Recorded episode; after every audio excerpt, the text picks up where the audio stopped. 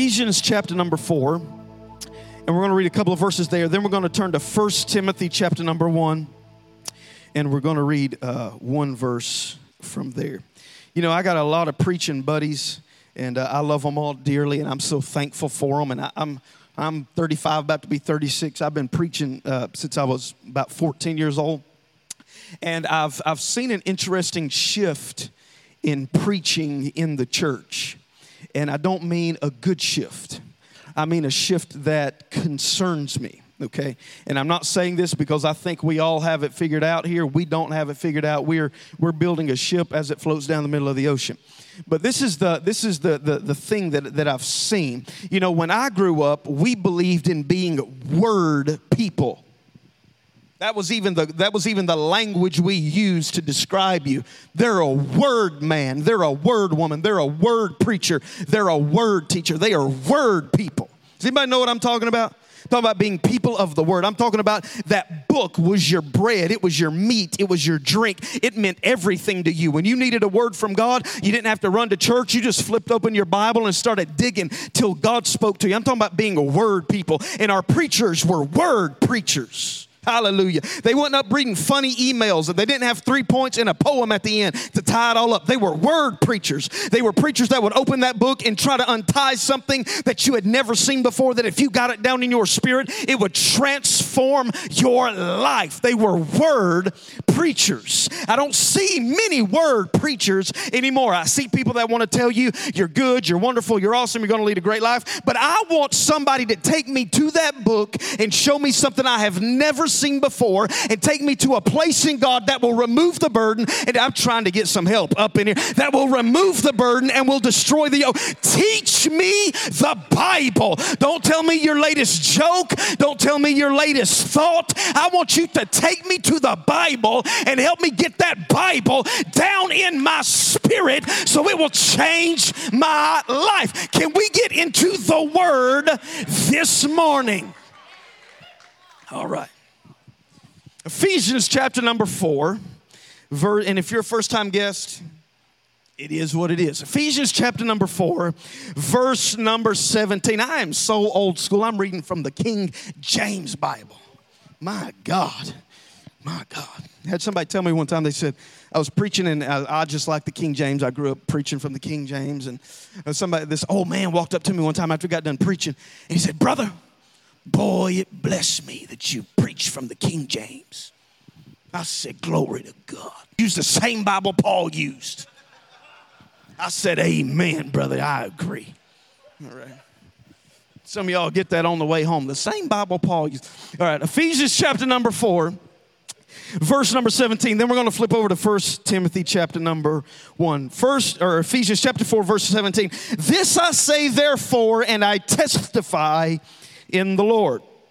That you henceforth do not walk as other Gentiles walk. Watch what the apostle is saying. Hallelujah. This I say, therefore, and I testify in the Lord that from now on you don't walk like the other Gentiles. Stretch out that word Gentile and put heathen, that you don't walk henceforth like the heathen walk in the vanity of their minds, having their understanding darkened, being alienated from the life of God through the ignorance that is in them because of the blindness of their hearts. Who being past feeling, it's gonna get better, I promise. Who being past feeling have given themselves over unto lasciviousness. That's a good King James word. I ain't even gonna translate it for you. It's just, oh, lasciviousness. You don't want none of that. You don't want them problems. Who being past feeling have given themselves over unto lasciviousness to work all uncleanness with greediness. Watch verse 20. But you have not so learned Christ if so be that you have heard him and you've been taught by him as the truth is in Jesus, that you put off concerning the former conversation the old man, which is corrupt according to deceitful lust, and be renewed in the spirit of your mind, and that you put on the new man, which after God is created in a righteousness and true holiness. Look back at verse 20. But you have not so learned Christ. Put your finger right there in Ephesians. We're going to come back to it. Flip over to 1 Timothy chapter number 1. 1 Timothy chapter number 1. We're going to start reading. We're going to take one verse, verse number 18. this charge, can y'all still quote it, RSM students? This charge I commit to you, son Timothy according to the prophecies which went before on you, that you by them might war a good warfare. Let me say it again. Listen closely. This is one of my favorite verses in the whole Bible. This charge I commit to you, Timothy, son Timothy, according to the prophecies which went before on you, that you by them might war a good warfare. Everybody said, Amen. All right. I want you to I want you to hear this statement. I want you I want you to think about this, okay? And, and, and hang in here with me. I'm gonna start a new series this for the rest of this month, and it's gonna be called That's Not Who You Are. That's not who you are. Let me say it like this. a sinner, everybody in here knows some sinners. You might be a sinner. A sinner is not a sinner because he sins. A sinner sins because he's a sinner. It's funny to me how the church is always astonished at the behavior of the world. They're like, oh my God, did you see what she wore on the red carpet? Did you see that movie? It was so perverted. I want to drop this on you big. Sinners sin. Selah. Pause and think about it. Okay? A sinner is not a sinner because he sins. A sinner sins because he's a sinner. In other words, it's not what he does that determines who he is. Who he is is driving what he does. Let me say it another way it is not your behavior that creates your identity, it is your identity that drives your behavior. Let me say it another way you are not addicted, you are not addicted. You are not an addict. Let me say this way. You're not an addict because you're addicted. You're addicted because you believe you're an addict. Let me say it another way. Listen to me. It is not what you are that's holding you back. It's what you think you're not that's holding you back. Y'all ain't ready for that. It's not who you are that's holding you back. It's who you think you're not that is holding you back. Your, it is not your behavior. So many times we identify ourselves by our issue rather than identifying ourselves by who we are now being seated in Christ. For example, you go through the New Testament and we always call these people by their issue. The woman with the issue of blood, right? Blind Bartimaeus, right? Y'all with me this morning, right? The woman bowed over with the spirit of infirmity. Bartimaeus spent more of his life being able to see than he did blind. The woman that had an issue of blood spent more of her life without her issue than she did with her issue. But we have a propensity to want to identify ourselves by our issue rather than allowing our identity to be the thing that breaks the issue out of our life. You hearing what I'm saying?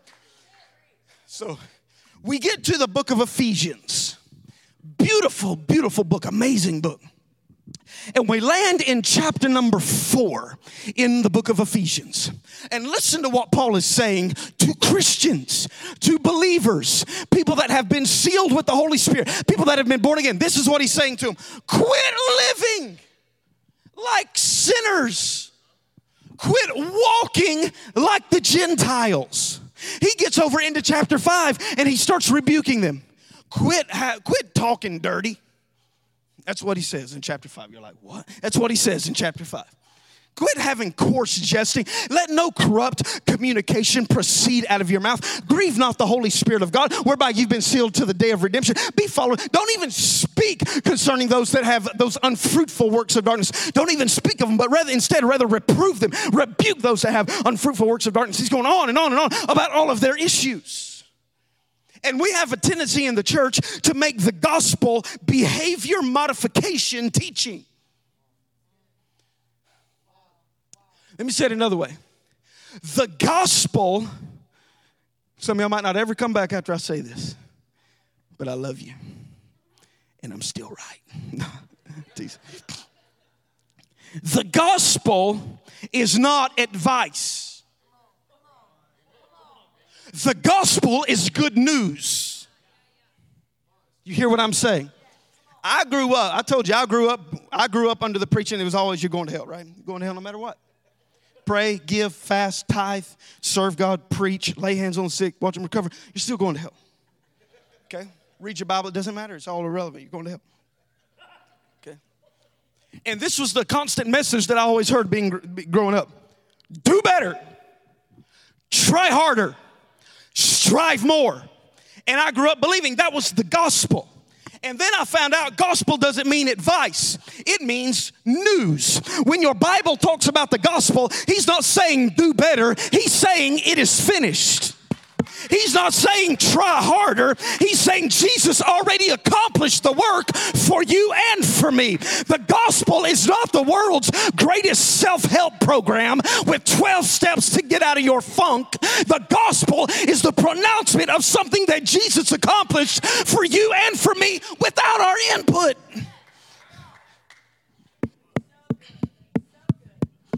This past January, I believe it was.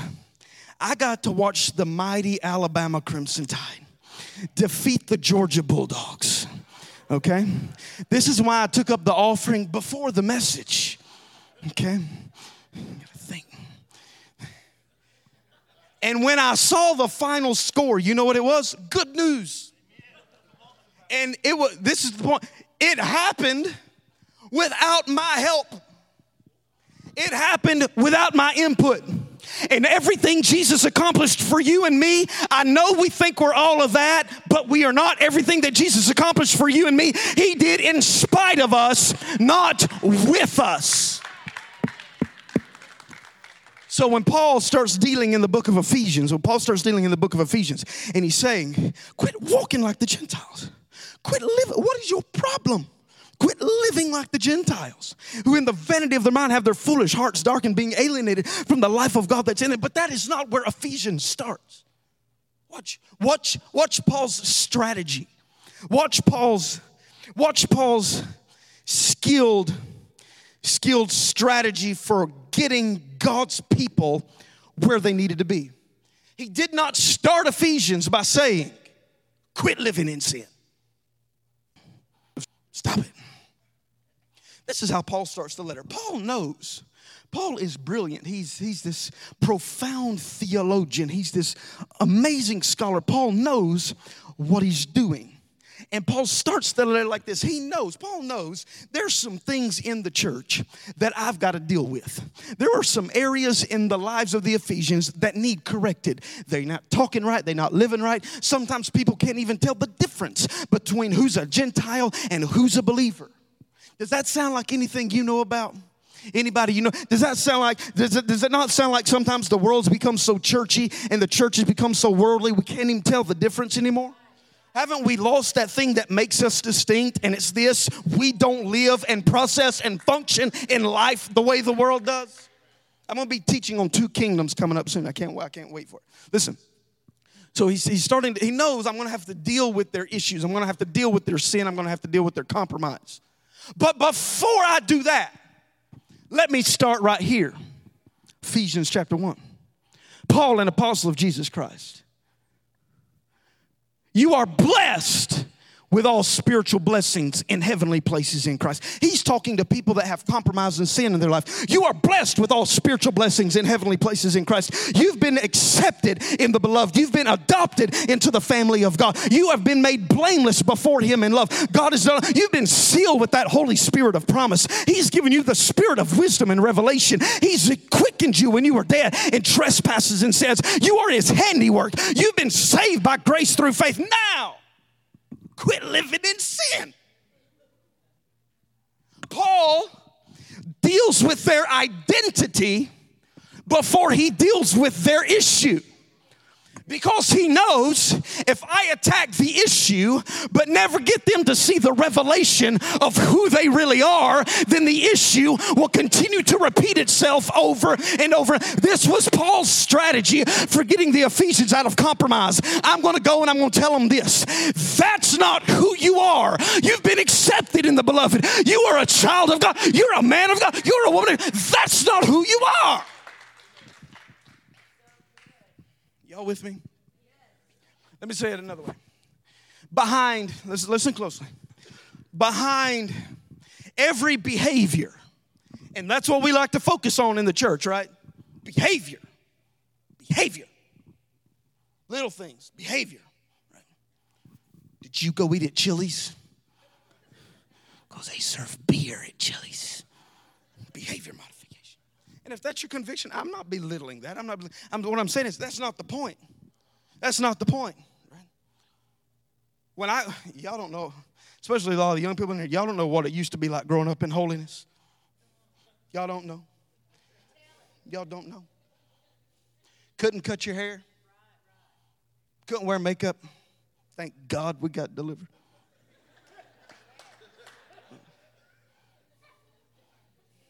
I think I already told you I never uh, you couldn't wear dresses without sleeves. Women couldn't wear dresses without sleeves. If an armpit turns you on, you need deliverance. Couldn't wear anything above your toes. Couldn't go bowling. Bowling. Not to the club. Bowling was a sin. Couldn't own a TV. Spirit of the world. We used to call it Satan's front door. We were obsessed with behavior modification. We were obsessed with policing everybody's actions. Okay? That's what we thought the gospel was behavior. So we monitor people and we judge people based upon behavior. We preach about behavior. When I grew up, you knew what was going on in the church because it was whatever the pastor was preaching about that Sunday. You always knew when there was some division or attitude creep up in the church because he was going to preach a six part series on the spirit of Jezebel. He's going to stamp out the rebellion and he's going to preach on Korah where the earth opens up and swallows the rebels. And if you want that to be you and your kids, well, then bless God be my guest. Y'all don't know about it. Well, I won't even get on the music y'all get to listen to these days in church. Okay. Y'all got Hillsong, Elevation. My first Christian album, the Daryl Williams Trio. Y'all don't know about that. If you can't worship to that, you ain't got it in you.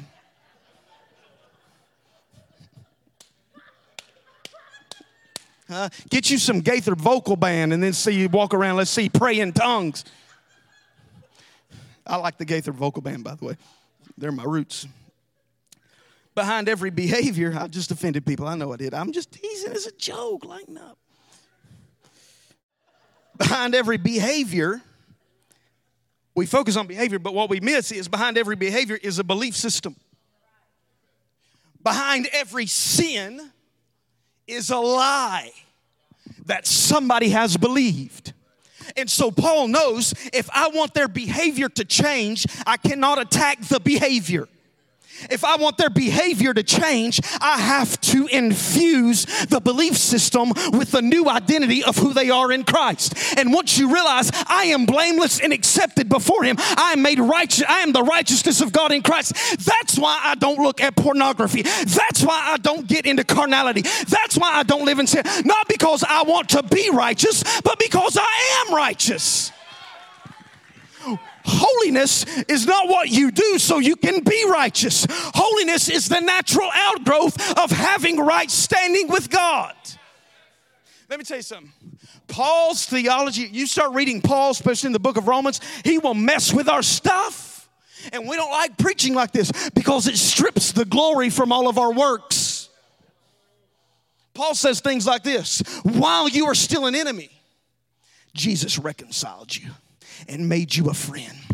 before you ever prayed the prayer, before you ever showed up to the church building, while you were still an enemy, lost in your junk and in your sin, you were already made righteous. What if that was the message that the world around us, what if that was the message that the lost of Knoxville heard? You ain't got to come to get clean and get made and, and get and get dolled up and get just right. He's already made you right.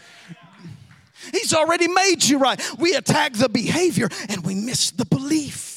Let me, let me, let me, show, you, let me show you how I, I learned the power of this. All right?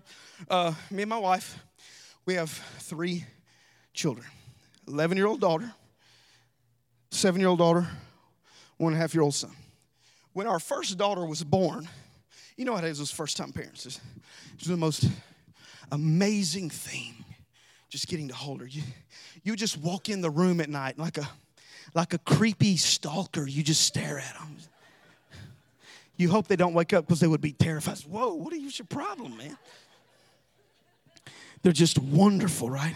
And, and, and you have this gear about you. I've got to spend my life protecting you and, and guarding you and covering you. And, I, and we, we believe in all those things. And so, so now she's three years old, and now she's four years old at the time, and we have to put her in pre K.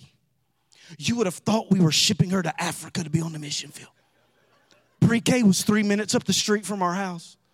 We're crying out the driveway. Oh my God. A Christian kindergarten, private Christian school. Word, love God. Sheila Bakada, just praying, anointing with oil, laying across her bed. God, keep my baby.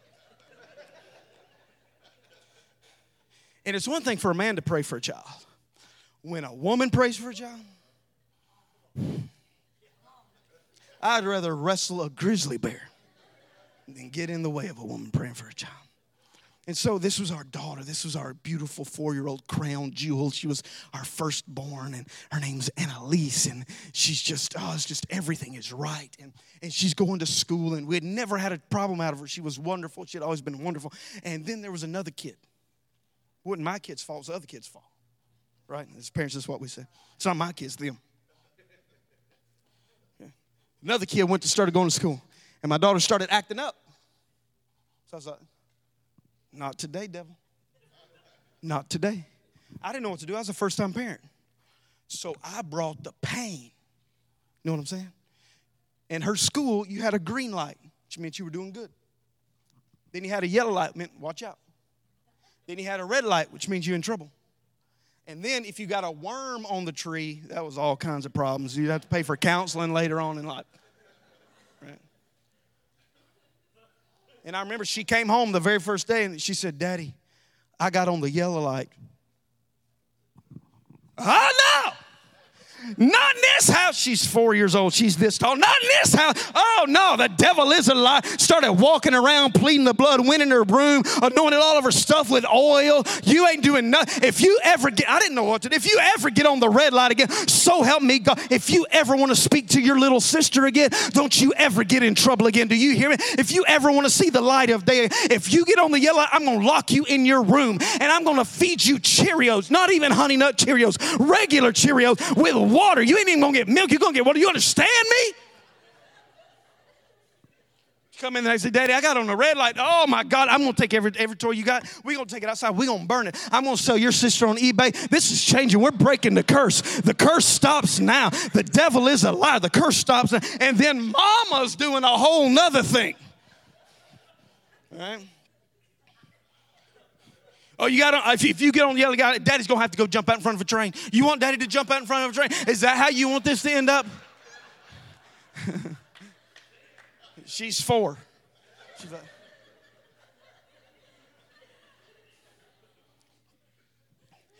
and so, after about two weeks of this, so, so what do we do? When the behavior doesn't adjust, what do we do? Turn it up. Right? What do we do in church? When the behavior don't adjust, It up. You do something wrong, first step, meet with the pastor. Everybody's got that fateful text, that, that fateful text from their pastor. Hey, can we meet this afternoon? Oh God, what have I done? What have I done? You don't listen to that meeting? Guess what? You're going to be the object lesson of a sermon. Don't change in that meeting. Guess what? Somebody's going to get up and they're going to say, There's somebody in here. God's giving you one last chance. And that is you. God's giving you one chance. Because when our condemnation doesn't shift the behavior, what do we do? Turn it up. And so I'm turning it up. I've threatened suicide. I've threatened to burn down the house. I've told her about Catholic girls' schools. I have. You think I'm kidding? I'm not. And so, after about two weeks of nothing changing, two weeks, my lightning fast mind, after two weeks, says, This ain't working. And I had been wrestling with Paul's writing to the Ephesians. I'd been wrestling with the fact that, Paul, you did not attack their behavior head on. Instead, you went another route. You started talking to them about who they are. And then when they got a revelation of who they are, then you started to say, and that's why you don't do this. Because that is contrary to who you are. And so my daughter comes in, my daughter comes in, and she walks in one day. I'll never forget it. She's four years old, this tall. She walks in, she's like, you can tell she's bracing for impact. Okay. She's like, Daddy, I got on a red light today. And I've been wrestling with Paul. Paul didn't rebuke.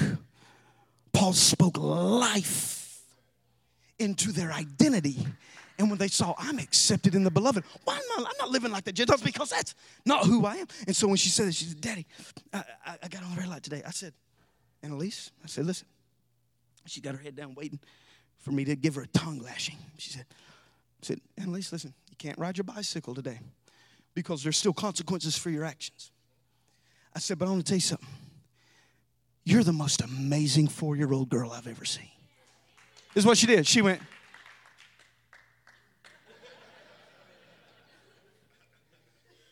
I said, You're the best little girl. I said, I'm so proud of you. She's like, Mom!